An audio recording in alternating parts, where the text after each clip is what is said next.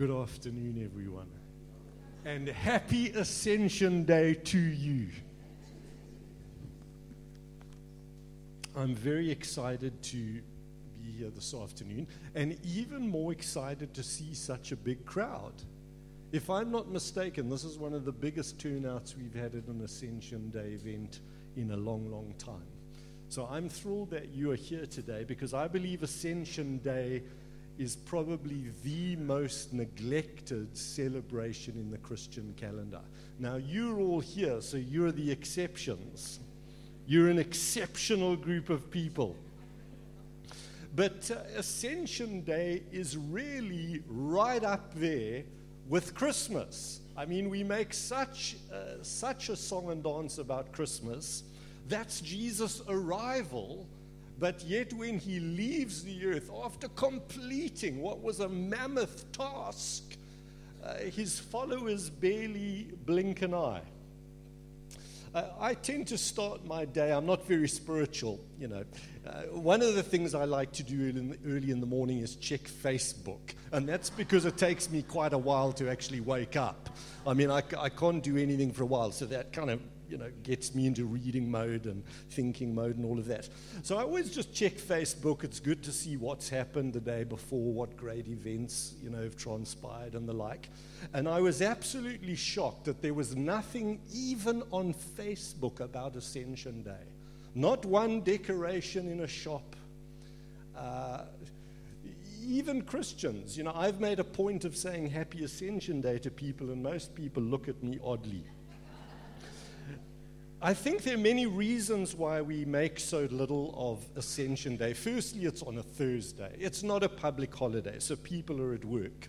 It's also not that exciting in that the ascension of Jesus took a few seconds. He said, Bless you guys, uh, stick around until you get this gift I'm going to give you. Okay, cheers, bye. And then he's gone. Uh, whereas Christmas has got this nice lead in angels, pregnancy, cousins, uh, stars, wise men. So there's a big build up to Christmas, uh, a nine month build up, and then there's the whole uh, genocide by Herod, etc., etc. But, but the ascension of Jesus d- just takes place in a matter of minutes. I think we can also feel that Ascension Day is scientifically unsatisfying for those that really think deeply about their faith. After all, sort of Jesus disappeared into the clouds. Uh, now we're wondering, okay, at what point did he have to have an angelic oxygen tank brought to him? You, know, it just gets a little confusing to have Jesus disappearing. Where did he go? Um, so, so, I think sometimes we, th- there's a lack of satisfaction practically about the ascension of Jesus. And of course, we don't like saying goodbye to people. It's much better to meet new people, uh, to have new things begin. You know, finishing off a thing, well, you know, that's kind of not as exciting. But the ascension of Jesus was very, very important for a number of reasons. Firstly, he needed to bring closure to his ministry you know, Jesus couldn't just disappear and leave people wondering, well, what happened to Jesus? Uh, for the sake of the gospel, there needed to be a proper ending to Jesus' earthly ministry. And Jesus sought to prepare his disciples for his departure. We see in John 16 7, for example, Jesus is explaining, I tell you the truth, it is for your good that I'm going to be going away. Unless I go away, the counselor will not come to you. John 14, he said the same thing. I'm not going to leave you as orphans, but I'm going to come back, but I need to go. So I think it, theologically it is very important that we have an official end to the ministry of Jesus. And that's what we have. Jesus is with his disciples and he departs. So now we're going to have a reading. And Interestingly enough, the ascension of Jesus is not mentioned in Matthew's gospel. Don't you find that very interesting? You get to Matthew 28, there's the Great Commission, and that's it. There's no description of Jesus' ascension. Neither in John's gospel is there an ascension of Jesus? We, there, there's a brief description in Mark's gospel, but those of you that study your Bibles carefully will know that Mark 16, the latter half, is a disputed passage and isn't actually found in the most oldest and reliable manuscripts. And so we can be confident that Mark never wrote the latter part of Mark 16 where there is a brief description of the ascension. So we need to read from Dr. Luke. And in Luke 24, we read this Jesus saying, I'm going to send you what my Father has promised. Stay in the city until you've been clothed with power from on high. Then he led them to the vicinity of Bethany. He lifted up his hands and blessed them. While he was blessing them, he left them and was taken up into heaven. Then they worshipped him and returned to Jerusalem with great joy. And they stayed in the temple. And then also in Acts chapter 1, which is obviously Luke's Gospel, part 2, there's another description of the ascension of Christ. Again, there's a reference to you need to go to Jerusalem and wait for the gift of the Holy Spirit. Next verse, they ask him, Is this the time you're going to restore the kingdom to Israel? And he says, Don't worry about that. And then in verse 9, we read about his ascension. Next slide, there we go. After he said this, he was taken up before their eyes, and a cloud hid him from their sight. They were looking intently into the sky he was going, when suddenly two men, angels dressed in white, stood beside them. Men of Galilee, why do you stand here looking into the sky? This same Jesus who's been taken from you into heaven will come back in the same way you've seen him go into heaven. They return to Jerusalem from the hill called the Mount of Olives. So these are our main passages that describe the ascension of Jesus to us. Three observations. He ascended from the Mount of Olives. If you've been to Jerusalem, you will know that's the hill that overlooks the Temple Mount. It's the way to Bethany. And so that is where Jesus left this earth. And he's also told us that's the spot he's going to return to this earth. And uh, Jews, of course, know that, which is why they like to be buried on that hill, and it's just a mass grave because they want to be first to the, see the Messiah when he arrives. Also, another observation from these passages there's reference to waiting for the Holy Spirit and the assurance that Jesus is going to return in the same way. So now I want to speak to you about the significance of Christ's ascension. What is the theological significance of Christ's ascension? Why does it even matter that Jesus went back to heaven? Wasn't it good enough that he came here, he died on the cross, he defeated death? You know, that won our salvation. Or is there something more that he's doing for us? What is Jesus doing now? Is he just waiting there, twiddling his thumbs till he gets the order he can return? Is Jesus busy or is he bored? Is he, is he doing things for us now in heaven that he couldn't do for us here on earth? I believe there are things that he's doing. I've got seven points and I'll deal with them very quickly. The first thing that is significant for me about the ascension of Christ is it signals the moment where Jesus is handing over his mission to the church.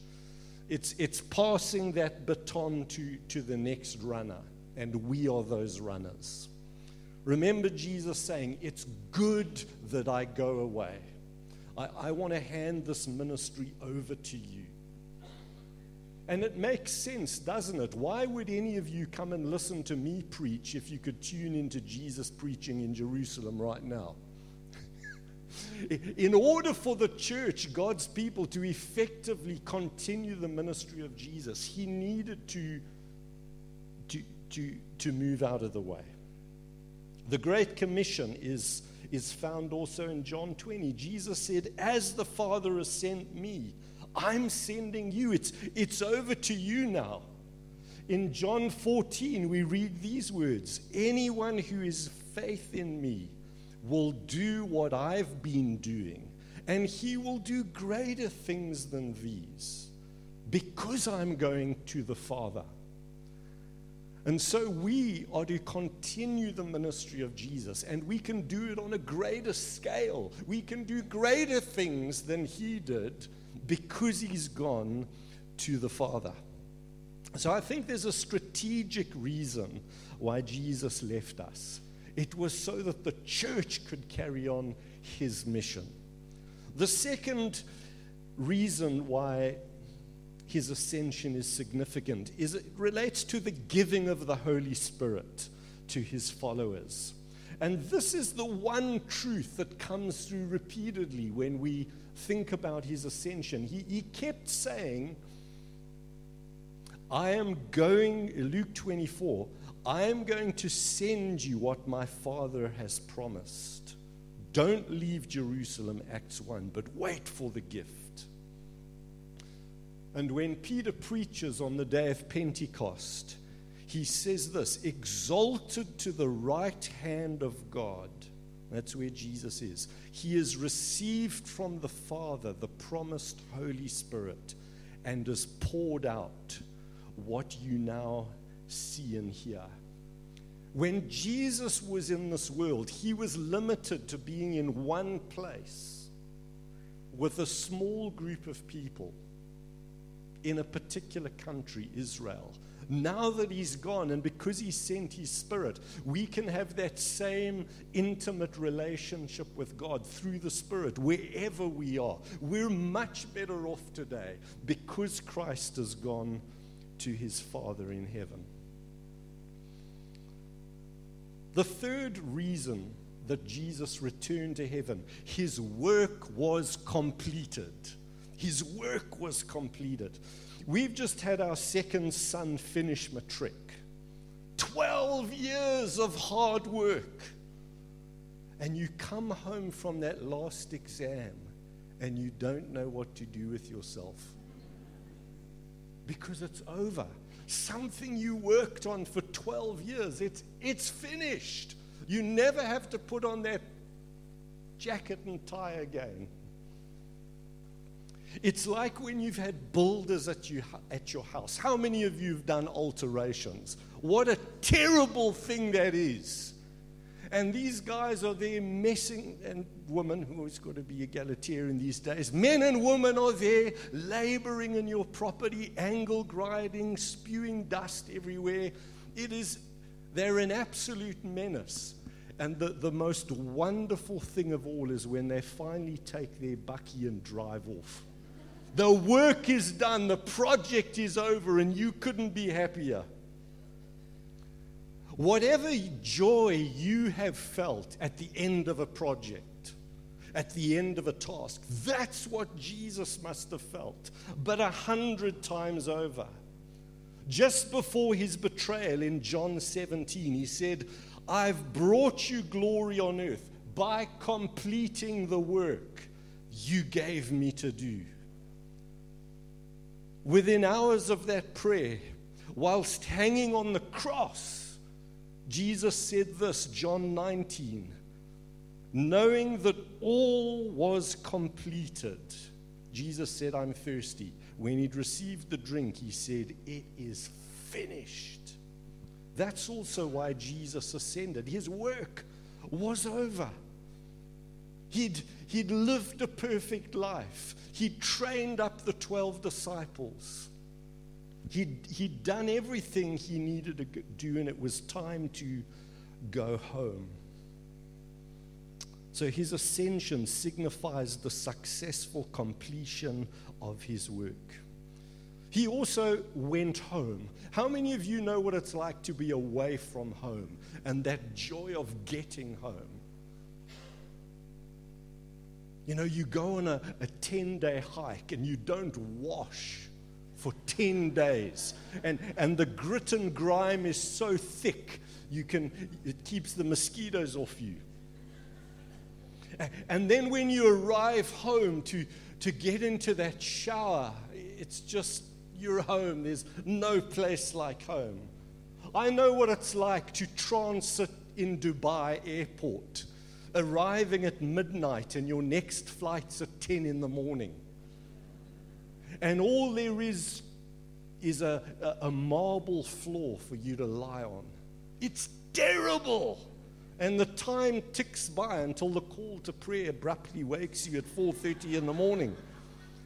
And you've been away and it's just horrible and you feel jaded and you haven't slept and it's just horrible. And then you get home and, you, and your dog wags his tail and, and, and life is, is good again.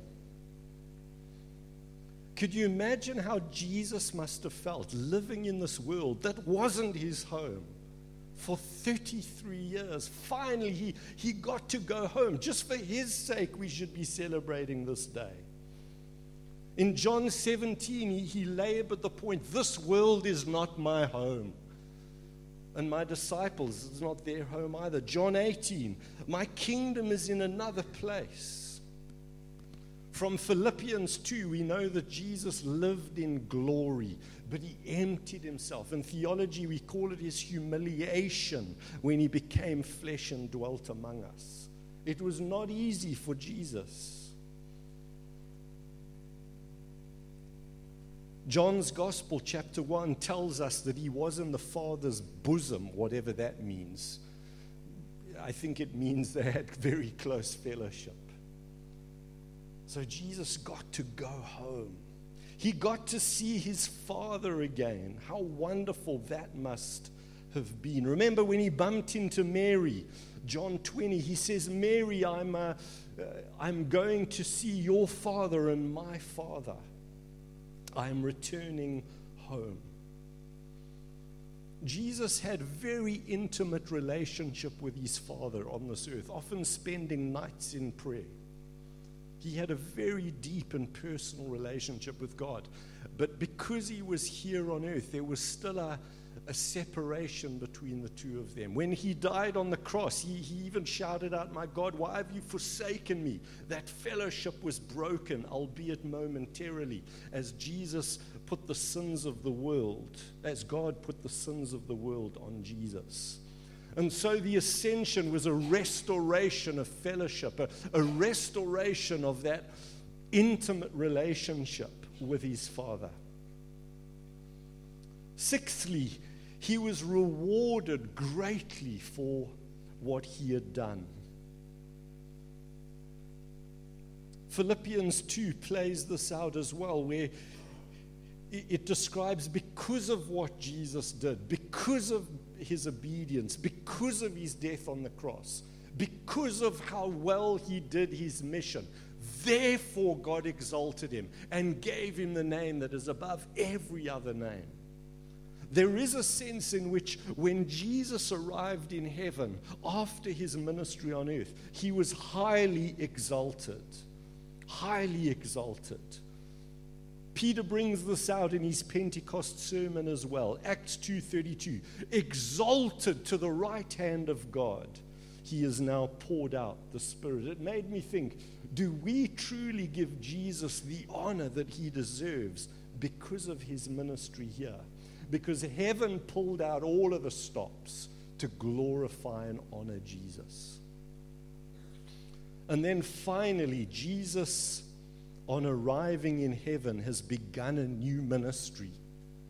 One of the reasons I think Christians are so fuzzy about the ascension is that we've grown up thinking Jesus is in our hearts. But it's the Holy Spirit who's in our hearts. Jesus has never been in our hearts. We must set aside Christ as, as Lord of our hearts but Jesus Christ has a physical body since he became man.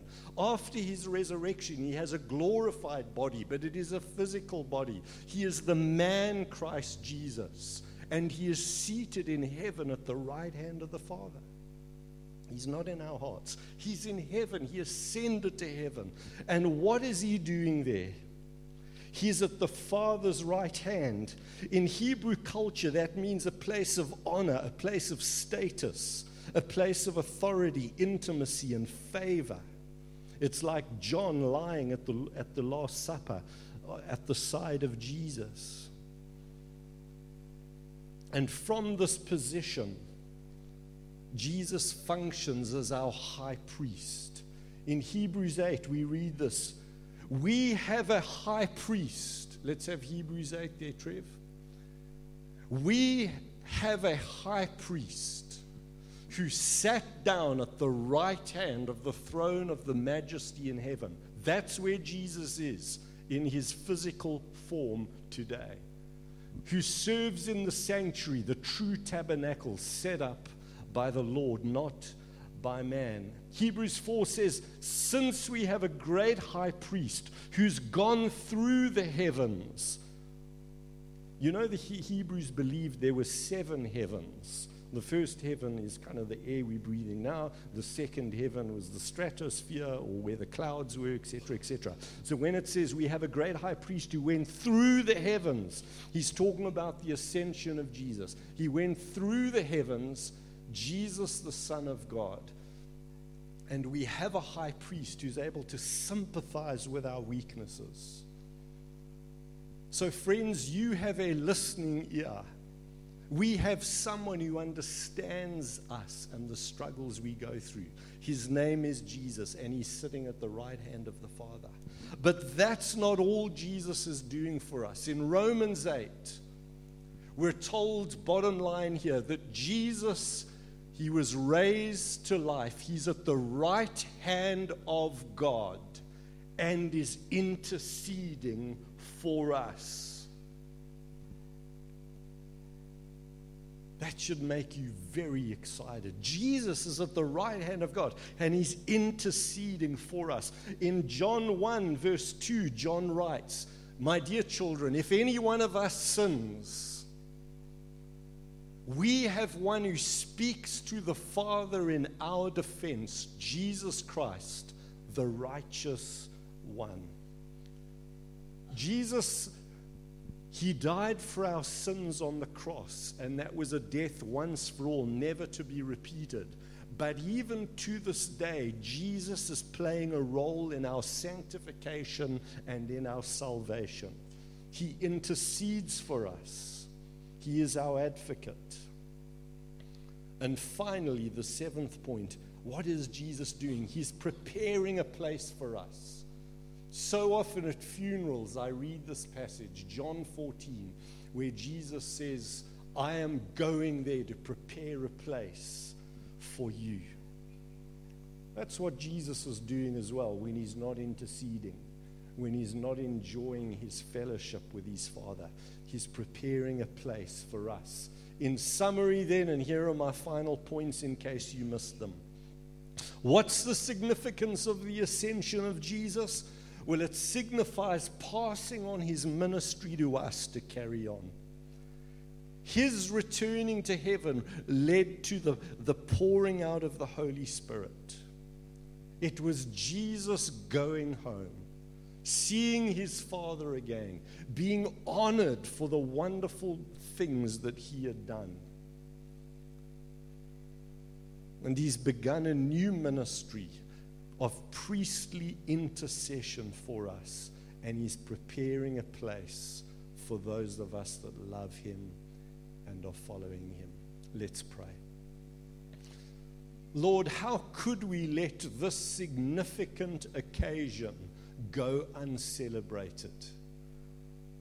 Lord, your, your ascension is, is such a glorious end to, to a wonderful ministry. We thank you, Lord, that you are our great high priest, our sympathetic ear, that you intercede for us, and that you're preparing a place for us that one day we may be with you again. Thank you for the gift of the Holy Spirit. Thank you for the commission that you've given to us. And Lord, just as all of heaven stopped to honor you, Jesus, when you arrived, we want to take some time today to honor you, to thank you, Lord, for completing the work.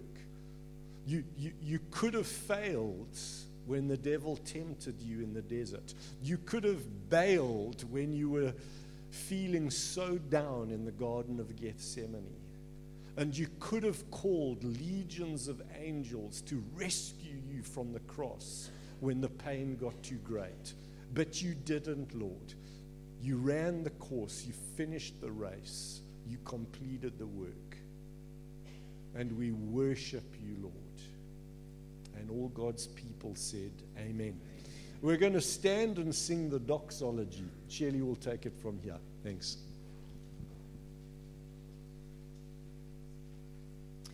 Let's stand together, friends. It's, I think, in the, the last page of your booklet there.